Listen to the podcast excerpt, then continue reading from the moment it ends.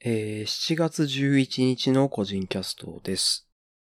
えっ、と、今日はですね、多分梅雨の終わりということで、ものすごい、えー夕立ちがあってですね、でっかい氷が降ったというので、まあ、今後ですね、後からニュースを掘り返してももしかしたら出てくるかもしれないというような、えー日になっています。で、大雨の中ですね、えー今日はあの、映画のですね、100日間生きたワニを、えー見てきました。はい。ちょうどみ、ちょうど終わって帰ってきて、えーその前に持ってたネタをですね、えー話していこうというところです。いやー、ワニはですね、あのー結果から言うと、もう完全にあのーなんでしょう、宣伝の仕方とか進め方、工業的な面で、えー失敗した、えー佳作かなと思っています。映画の作品的には、あのー言ってみればですね、悪くなかったんですよね。まあ、その、超すげーっていう感じではなかったですけど、まあもちろん内容もある程度はね、漫画も読んでて知ってたので。まあでも良かったのでですね、いや、本当制作陣には残念だなと思ってます。結構多分、その商業的な理由であまり予算かけずに作ってると思うんですけど、その中で、まあ内容がそもそもいいので、あれ自体が。もし、こう、こういったことがなければですね、結構話題的にもなって、あの、なんていうか、いい感じの、あの、ビジネス的にはいい感じになったはずだなというのをですね、かわいそうだなと、ちょっと思ってるところです。はい。まあ、そんなことは置いといて、えー、最近の今週の話題に行こうと思います。えー、一つ目の話題はですね、これはまあ一般的にもニュースになったやつで IT と全然関係ないんですけど、あの、エンタメ絡みですね。あの、ファスト映画ってやつが、えー、摘発されて、えー、逮捕者が出たっていうやつですね。なんかあの、まあ、ざっくり言うと、ファスト映画って言って、まあ、普通に公開されてたり、あの、ストリーミングサービスとかでやってる映画をですね、あの、内容を全部、要約した動画を作って10分とか、例えば15分とか、見たことないんでわかんないんですけど、それを、え YouTube とかにアップして、え収益を上げてたと。そういうファスト映画ですね。それがまあ、あの、まあ実際の映画の売り上げを下げるというところで、あの、その映画関係の協会とかから、えー要請が出て多分摘発されたんじゃないかなと思っています。で、これはあの、ちゃんとニュース読めばこうどういうことかわかると思うんですけど、これ、その、ファスト映画って言って要約してネタバレとかを含んで、あの、あらすじを話すっていう、それが悪いわけではなく、単に、あの、映画の映像とかを、えー必要以上に使ったので、著作権違反で捕まったというので、これ、あの、別にファスト映画が悪いわけではなくて、あの、言ってみればみんな大好き、えー映画泥棒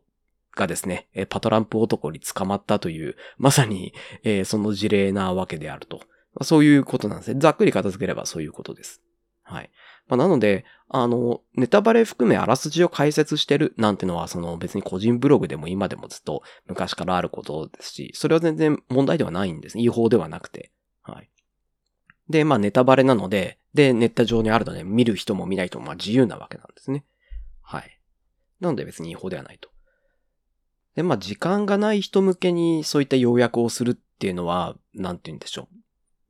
それ、まあ、映画のブログで感想を書くとかは別にまあ、ブログの広告収入とかあるかもしれないし、動画ですごい作って人を集めて広告収入にするっていうのも、なんて言うんでしょう。それをなりわいにするっていうレベルになっても、別に、なんて言うんでしょう。ビジネス的にも正しいかなっていうふうに今思うんですよね。あの、時短になるものではあるということなので、あの、みんなが、あの、その、ニーズがあれば、えーある、ニーズがあるからこそ、あの、売れて、物ができて、売ってお金になるっていうのは昔からのビジネスと何ら変わりがなくてですね。まあ普段その、まあ皆さんが買ったり、売ったり、仕事でですね、買ったり売ったりしているであろうものも、えー何らかの時短であるということなんですね。スーパーで野菜を買ってくるのも野菜を育てるやつの時短というか手間を減らすものなんで、まあそういうことなわけなんですね。はい。まあなので、あの、よ、そのファスト映画って言って要約してっていうネタバレのブログ載せるのと全然変わんなくて良くないよっていう人もいるかもしれないんですけど、別に、その、一方でそれを需要があるからこそ動画あの、見られるわけなんで、まあ、それがあるから、その成り立つ界隈なわけなんですね。はい。なのでまあ、個人が見ないなら見ないで選択すればいいかなという単純にそれだけの話です。で、それに関連してですね、ネット、あの、ツイッターで見た話で、あの、映画だけじゃなくて、まあ、の、ゲームですね。見るゲームっていうですね、あの、観覧車の観ですね。見るゲームっていう、そういうジャンルもあるらしくて、これもですね、YouTube 検索すると、えー、いっぱい出てきて、これもどうなのっていう風に、えー、言ってるようなつぶやきとかもあったりしたんですけど、これはあの、あ、ちなみにこれも、その大前提として、そのゲーム映像の配信ガイドラインっていうのは最近はあの、必ずそのメーカーと、あ、必ずではないですけど、多くの場合メーカーが指定していて、このゲームタイトルは、あのー、の映像とかは、例えば、もうそもそも YouTube に載せちゃダメですっていうものだったり、載せてもいいけど、それは個人の収益化はダメですとか、そういったガイドラインをメーカーが敷いてるんですけど、それをガイドラインに従ってる前提での見るゲームの動画についての話っていう前提でいくんですけど、あのー、個人的にはですね、そのゲームに関しては、あの、映画よりも、まあ、時短として、あの、ありかなというのは思っています。で、これはなんでかというと、まあ、ゲームって、あ、映画よりも多いかどうかわかんないですけど、続編って圧倒的に多かったり、長かったりっていうものがあったりすると思うんですね。その、まあ一例としてですね、YouTube でその見るゲームってキーワードで普通に検索をしようとして検索窓に入れると、えー、見るかな？見るまで入れた後、検索候補に多く出てくるのがバイオハザード。で、これがわかりやすくて、あの、バイオハザード、今最新作、バイオハザードビレッジは8作目なんですよね。で、1から7まであるんですよね、古いものが。で、8の主人公とか、その状況っていうのも、どうもやっぱりその、まあ私ちょっとバイオハザードやったことないんで、その前提ですけど、その7までの、えストーリーを経た上での、え8のストーリーっていう風に一応なってる、えみたいなんですね。なんで、まあもし8を最大限ストーリー楽しもうと思ったら、1から7まで、えー、内容を知らなきゃいけないので、新規参入者がまず入りづらいですよね。で、過去のものをやろうとするときに7作あるんで、そもそも時間も大変ですと。で、ゲームってもうハードが変わってるので、そもそもプレイ環境がないっていう状況もあります。そういうのがあるので、あの、まあそもそもそこ、そういう意味での需要を満たすっていうのはあり得ると思います。まあもちろんここでカッポンのゲームの映像配信ガイドラインに従ってる前提ですね。はい。で、まあ、の、バイオハザードもそうですし、ま、あの、他に私の、あの、大好きなあの、ファルコムの、あの、英雄伝説シリーズですね。今だったら奇跡シリーズっていう一連のサーガがあるんですけど、これ、世界が一、世界、一つの世界を舞台にして、何本も何も出てるんですけど、これ、あの、最新作、まあ、今度出る黒の奇跡ってやつがあるんですけど、それを遊ぼうと思って過去作を振り返るとですね、過去作都合、バイオハザード以上ですね、都合10本あってですね。で、しかもバイオハザードどころじゃない、1本につき7、80時間とかかかるレベルの RPG が10本 やらないと、まあ本当にストーリーとか世界観を完全に知ろうと思ったら、あの、それをプレイしなきゃいけないんですね。まあなので、それは、難しい人は難しいだろうなっていうのはあるので、そういう意味でも、あの、ゲームでの見るゲームっていうのは、あの、肯定できるかなと思っています。あと、まあ、やっぱり一番大きいものも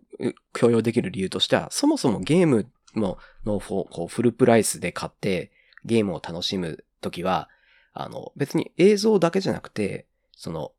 まあ、RPG だったら戦闘、あ、バイオハザードも戦闘のアクションとかあると思うんですけど、そういった楽しみ、あの、自分が操作してアクションを何かやって、その達成感を味わったり、その世界のキャラクターに触れながら長時間接することによる愛着感とか、そういったユーザーとその中の世界観、ストーリーとかと、あ、ちょっと今、あの、ストーリーがあるものを前提に言ってるんですけど、それとのインタラクションっていうのがゲームの一番こう、なんて言うんでしょう、価値があるかなと私は思ってるんですね。はい。まあ、なので、別に見るゲームだけだと、正直ゲームの価値のほんのわずかしか体験できないと思ってるんですよ。でも、まあそこは分かった上で、まあ遊べるハードもないし、最新作をやりたいっていう時に、まあじゃあ過去のためにバーっと見ようとか、まああとはその他にネットで過去作の情報をブログでとかウィキで見るとか、それとあんまり変わらなくて、そうすることで、まああの、見るゲームだけでは全然ゲーム自体の全ての価値を味わうことなんて全く無理なので、その、そのゲームを買うという動機が発生するということなんですね。なので、そういう意味で、あの、ゲームにおける、その見るゲームっていう、ファストゲームじゃないですけど、そういうジャンルは、まあ、あの、ニーズとしてはあり得ると思うし、必要な場面もあるかなって逆に思ってたりもします。はい。で、それに、そういったものを、例えば、その配信ガイドラインとかで、メーカーが、もうう、ちのゲームは映像全く出しちゃダメですっていうところが、その何作も何作もの連続で例えばやったりすると、まあ過去の映像とか YouTube とかにないので、じゃあ過去作はプレイしなきゃいけないのかとか、そういう風になって、新規に入ろうとした時、このシリーズを初めて触れる人が、うん、過去作めちゃくちゃ多くて、今から入るの難しいな、買うのやめよってことにもなると思うんですね。なので、その見るゲームみたいな感じで何かまとめてくれてる人がいるもちろんその重要なシーンはこうガイドラインに従ったの配信の上でいろいろまとめてくれる、あの、一般のユーザーっていうのは、これは、まあ、あの、メーカーとしてもありがたいんじゃないかなっていうふうにも思ったりするんですよね。で、まあ、その、イン、インフルエンサーにゲームを体験するような案、再建、あの、プレイさせてるような案件とかってまさにそういうことでもあると思うんですね。まあ、あの、新作をその後の一部だけプレイさせるっていうか、だったり、まあ、もしくは過去作、過去作をやるような案件とかってあるのかわかんないんですけども、まあ、それと同じで、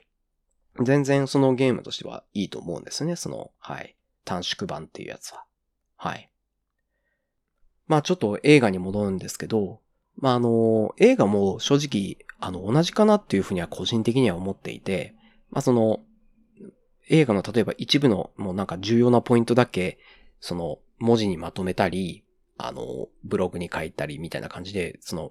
解説動画みたいな感じで極力映像使わなかったり、著作権に違反しない範囲でのファスト映画みたいなものがあったとして、それを見るのも映画についても、あの、個人的には、あの、実際に映画を、その映画を見に行く価値っていうのは十分にあると思っていて、その、実際にその何か一本でも名作って言われる映画を見たことある人ならもう絶対わかると思うんですけど、その映画もま2時間ぐらいあって、その中のその2時間の間、その主人公の目線だったりで、時間をずっと席に座って共有して、あの、謎、謎があってなんだなんだっていうふうに一緒に考えながら最後にね、例えば大団円を迎えるとか、そういった一緒に時間を共有した、こう、体験っていうのも映画にはあると思うんですね。なので、そういう意味では、そのファスト映画も、あの、全然ネタとして見るのはあると思います。自体のために見るのいいと思うんですけど、本来その映画をフルで一本見た時の体験とは全然違うと思うんですよね。うん。本来その映画をフルで見た人とは得ている感動が全然違う。そのシナリオだけ見た時のキャラクターの印象と、その細かい挙動まで見た時のそのキャラクターに対する印象って全然違う可能性ってあると思うんですね。というのがあるので、まあ、あのー、こういう短縮系の動画については、私は全然あの、どんどん作っていいと思うし、見たい人のためにあればいいと思うし、見たくないならまあ見なければいいと思うしっていうところですね。はい。この話題についてですね、あの、こう私たちが得られるであろう教訓をこう一言にまとめると、なんてでしょう、ビジネス上での時短は、あの、プラスになると思うけども、エンターテイメントでの時短っていうのは、あの、価値がマイナスになるかどうか、プラスになるかどうかを決めるのは、なんか自分自身というか、そういう感じなんじゃないかなと思っています。はい。ビジネス上での時短ってやっぱりあの、無駄な時間を減らしてビジネスの本来の部分にフォーカスするとか、そういった部分があると思うんですね。まあ、メリット、プラスにもなりますね。利益が出て、コストカットになって。でも、エンターテインメントで時短ってコストカットではないと思うんですよね。コストカットするとそれなりの、あの、体験っていうのが、体験とか感情っていうのが減るので、あんまりこう、コストカットにはならないんですよね。うん。なのでですね、まあ、あの人の環境とかね、生活のスタイルによって時間の使い方とか、ゆる、あの、許される時間っていろいろバラバラあると思うので、まあ、あの、自分のライフスタイルと照らし合わせながら、えー、見ればいいんじゃないかなと思っています。はい。という感じにまとめてみました。えっ、と、二つ目ですね。あの、ゲーム関連でですね、あの、ニンテンドスイッチの新型が出ましたね。あの、正式な名前かどうかわかんないんですけど、有機 EL 版ニンテンドースイッチですね。で、まあ、いろいろ意見があって、結構ですね、まあ私もそうなんですけど、あの 4K 対応とかまだしないんだなっていうのがあってですね、それをまあ自分なりに理由をこう考えてみた話をしようかなと思っています。で、あの、まず有機 EL が本体画面になったっていうところで、ハンドヘルドユーザーが多いんだろうなっていうのはあると思うんですけど、あの、バッテリー時間もですね、特に伸びてないんですよね。まあ言ってみれば携帯機なんで全然バッテリー伸びる分にはいいと思うんですけど、まあ、重くなるっていうのもあるとは思うんですけど、なんていうし、伸ばす必要がないかなとも思っていて、最近はあの、まあ、外出、旅行とかしなくて、もう完全に巣ごもり需要というか、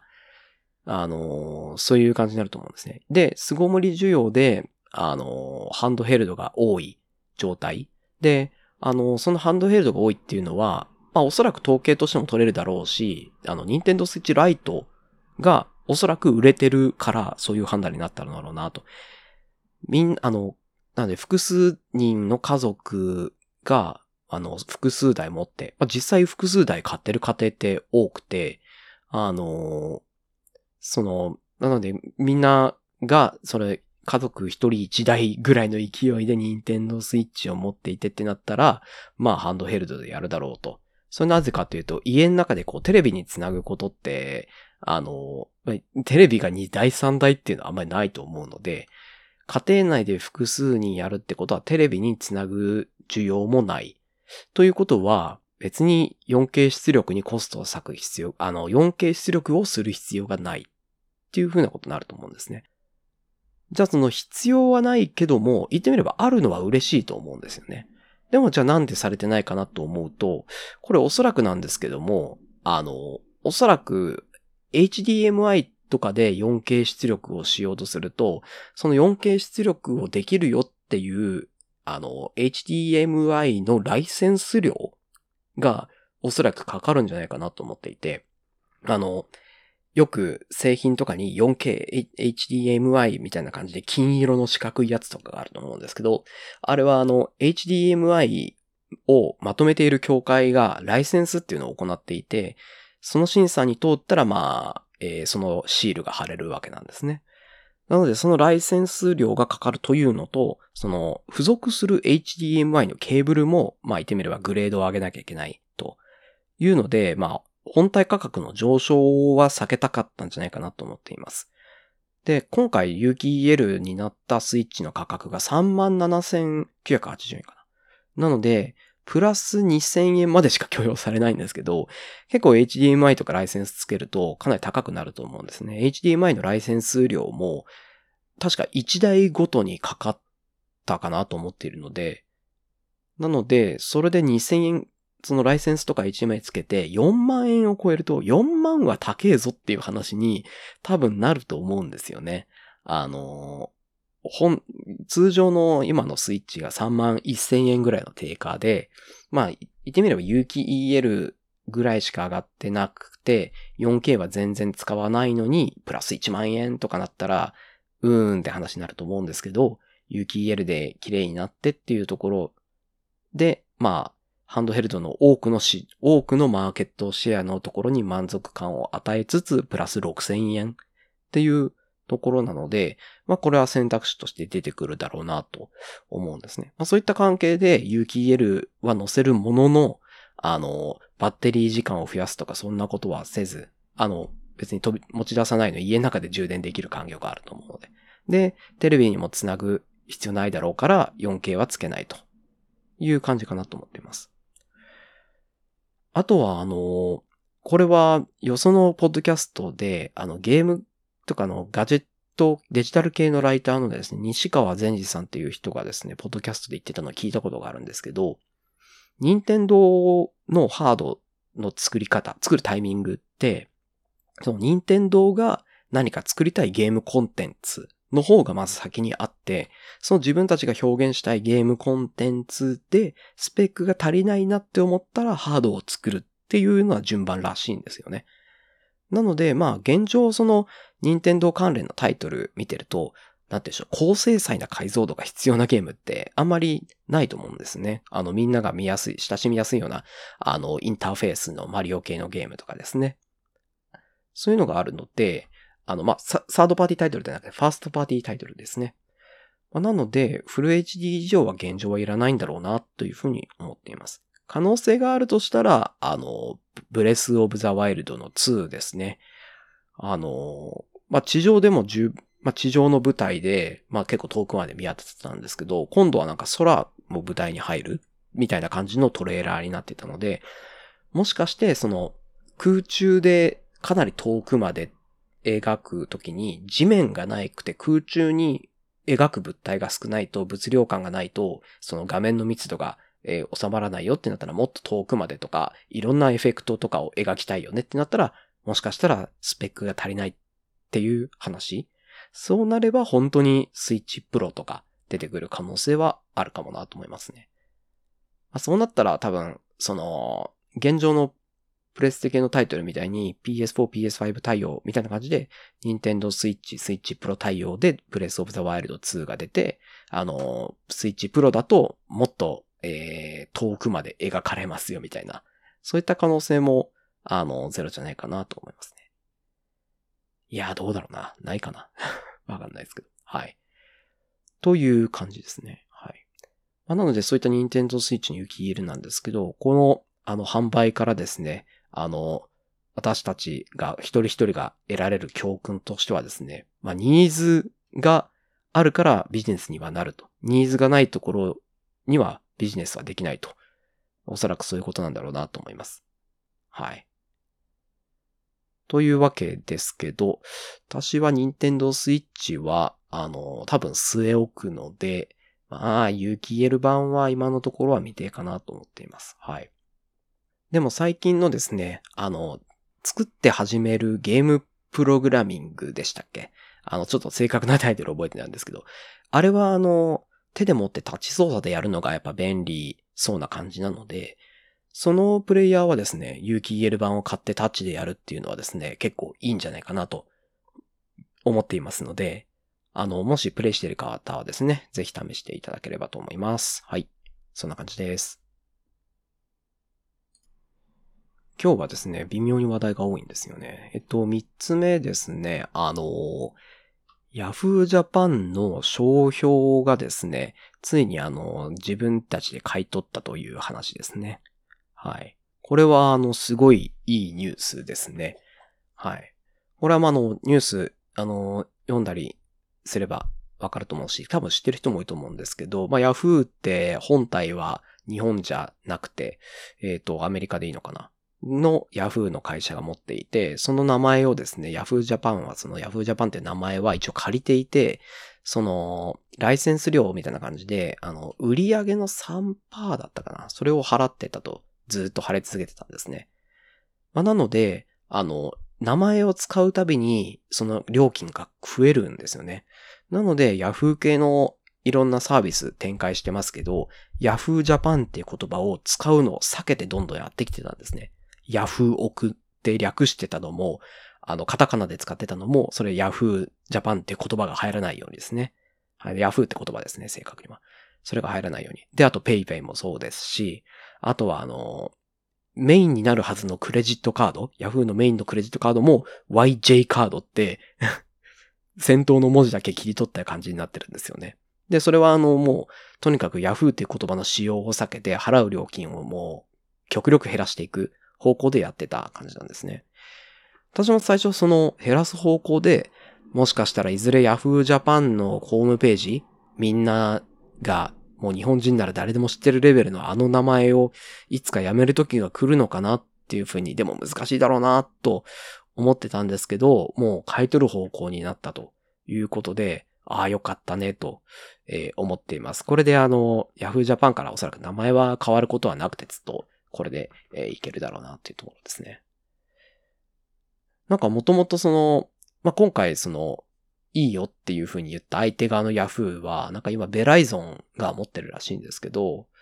まあもともと Yahoo って独立してた一つの会社だったんですけど、あんまり売り上げ伸びてなくてベライゾンに買収されたみたいな経緯があって、まあおそらく売り上げ規模としても減ってるとは思っていて、で、しかもその、ベライゾンはその Yahoo も持ってるし、他にも広告系の会社とかも持ってるんで、言ってみればそういうユーザーが、こう、ユーザーがっていうよりは、この定期的にお金が入ってくる。そのビジネス形態っていうのは全然許容してるはずなんですけど、今回のそのライセンスはもういいよっていう話にしたのが、なんでだろうなっていうふうには、ちょっとここは私はわからないですね。うん。まあ、金額規模的にもあんまり大きくな、いや、そんなことないよな。ヤフージャパンの売り上げある程度あるだろうし。まあ、なんでしょうね。その、フェアな精神なのかもしれないですけどね。はい。それだったらいいんですけどね。まあ、株もなんか、えっ、と、ヤフーがヤフージャパンの株もある程度持ってるらしいので、まあ、それで十分じゃないみたいな話になったのかもしれないですね。はい。というわけで、まあ、ヤフージャパンとヤフーの名前を言ってみればいくらでも使っていいことになったので、まあ、個人的にはですね、あの、ペイペイドーム？福岡ドームですね。あの、なんじゃって、名前変わるたびになんじゃって言われてたヤフオクドーム、ペイペイドーム？が、いよいよ、いよいよヤフージャパンドームに落ち着くとか、そういう未来があるのかもなと、えー、個人的には思って、まあこれは、えー、いい話だなと思いました。はい。今回の、これからですね、まあ私が感じている教訓としてはですね、やっぱ市場の認知は変えることって本当に難しい。市場の認知が全てなので、うん。そこを守れたのは、えー、良かったんじゃないかなと思っています。はい。という感じにまとめてみました。はい。最後はですね、IT 関係ではあるものの一部の人しか関係ない。いや、ソフトウェアエンジニアなら結構大事な話かもしれないですね。えっとですね、私がこのポジ、ポッドキャストを撮っているソフト、 Audacity っていう音声編集ソフトがあるんですけど、これはあの、1999年からできている老舗のオープンソースのソフトウェアなんですね。で、これがですね、あの、最近のこう、ニュースで、えっと、ニュース記事のタイトルとしてはですね、えー、無料の音声編集ソフト Audacity が法執行に必要なデータを収集すると発表。開発者はデータ収集なしの Audacity のフォークに着手。っていうところでですね、あの、オープンソースでフェアに作っていたものなんですけども、もうデータ、ユーザーデータ収集するよっていうふうに発表して、あの、ユーザー開発者が怒っているという状況ですね。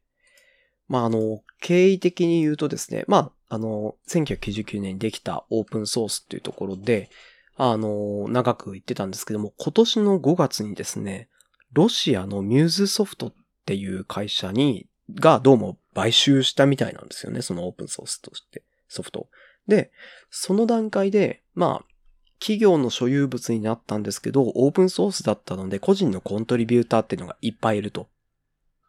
で、そこのコンコントリビューターライセンスっていうところについて元の開発者と議論してたんですけども、その結論がなんかあんまり出ないみたいなんですよね。あの、オープンにしようという、あの、多分開発の方、開発者の方と、まあそのビジネス的にですね、あのデータとかいろんな取り扱いをしていきたいっていう企業側とで、ずっと権限学学してたやつが合意されないまま今回の発表になってるっていうところで、もうあの、開発者は怒っているというような感じなんですね。で、そのデータ収集をするよっていうプライバシーポリシーの前に、あの、あのデータのあのソフトのテレメトリーとかを取るみたいな処理を含めたプルリクエストとかがこう飛んできたりとかですね、そのミューズソフトから。でも開発者は、いやいや、そんなユーザーのデータ収集なんてしちゃダメだよって言って、プロジェクト、あの PR はみんなでリジェクトしてみたいなこともやってたみたいで、まあ本当にオープンな開発者と買収した企業とで、あの、食い違いが出ているというような状況なんですね。ここはまああのソフトの性質に関係なく、あの、ソフトウェアエンジニアとしては他人事じゃないかなと思っています。で、今どうなってるかというと、もう、あの元々のコントリビューターとか開発者は、もう Audacity を、フォークしてですね、別のリポジトリを作って名前を付けてます。えっ、ー、とですね、 Tenacity って読むのかな？で、まあ、あの、 forked from の情報とかもなくなって、えー、テナシティチームっていうオーガニゼーションのテナシティっていうリポジトリになっていて、でですね、トップのリードミーのところに、あの、Why did this project fork Audacity っていうところで、あの、これを読んでくれって言って GPL ライセンス、プライバシーポリシーのところとか、コントリビュートライセンスとかですね、そういったところへの、えー、議論に対するリンクがですね、えー、貼られていてですね、だいぶ、あの、なんだ、喧嘩売るんなら買ってやるぞっていうような、えー、リードミーになっていてですね、うわーというような、えー、気持ちで見ています。うわーっていうのは、あの、なんていうか、応援したい気持ちもありつつっていう感じですね。はい。で、フォークしたのは、やっぱこう、まだまだ、えー、トラブル中の最中なので、今フォークされたばっかりで、まだ、あのー、バイナリー、えー、とかはですね、え、なくて、配布されてなくて、今ソースだけなので、まあ、あの、使いたかったらちょっとビルドしてくださいっていうので、あの、Python 環境があればですね、えー、ビルドできるみたいです。え Python と PIP 入れて、あと、あの、プロジェクトじゃねえや、パッケージ管理ツールのコナンが、えー、それを、えー、インストールすれば、えー、ビルドできるというような状況みたいです。はい。なので、それビルドすれば Windows でも使えるらしいですね。はい。まあ今、私については、その、以前にですね、 Audacity のバージョンアップしたらクラッシュしたんで元に戻したっていう話の通りですね。今古いバージョン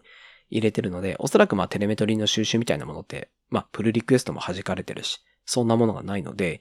まあ今のところインストールしているものを引き続き使っていこうかなとは思っています。けども、まあおそらくテナシティができたらちょっと使うかもしれないですね。はい。ちょっとこの件についてはですね、あの、今後、あの、注目していきたいと思います。はい。個人的にはその、オープンな気持ちで作るものってすごい大事だと思うんですけど、ビジネス的な用途も必要でっていうところで、なんて言うんだろう。一番安全な道っていうかみんなが幸せになる道としては、あの、オープンなものに手を加えるんじゃなくて、あの、ビジネス用の Audacity をフォークして、あの、プライベートリポジトリかなんかで育てていけばいいんじゃないかなという、その、例えばエンタープライズエディションみたいなもの。それは、あの、ミューズソフトのプライベートリポジトリで作って売ればいいだけの話で、オープンなものはオープンで取っていくっていうのが、まあ幸せなんじゃないかなとは個人的には思ったりします。はい。まあ、でも、管理の、リポジトリ管理の手間が、あの、増えるというのもあるので、まあ、ちょっと手を抜きすぎたんじゃないかなっていうですね、ステップを省きすぎてないかなっていうところですね。はい。おそらく、ここでリポジトリそうしますっていう話になっても、ちょっとどうなんでしょうね。あの、元々の、あのメインの多くコントリビュートしている人たちがあの、ミズソフトなんやねんって思ってるかもしれないので、まあ、ちょっと今後、どっちに落ち着くのか、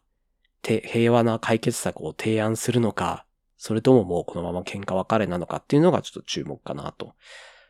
いう感じですね。状況は違うんですけど、この対立してる感じは、なんか、あれですね。AWS のレディス、えー、なんだっけ、モンゴとなんか似たような感じがして、ちょっと、うーんっていう気持ちになれますよね。はい。あちょっと今後どうなるか見ていきたいと思います。はい。この件から、まあ得る教訓としては、あの、市場とかコミュニティ、貢献している人の気持ちを、えー、組んでいくというのが必要で、本当に何を心情にしてやっているかっていう、そこを裏切るとこうなってしまうというところかなと思います。はい。オープンなソフトとか、あのエンタープライズでいろんなユーザーさんたくさんいるようなところとかは、あの注視するべきところかなと思います。はい。まあそんな感じです。はい。今日は話題が多いから急いでやらなきゃなと思ってわーって急いでたら前回よりも短い感じになって、うん、いいのか悪いのか、まあ、ぐだぐだ話すよりはいいかなと思っています。事前にネタ帳にはですね、もう、あのー、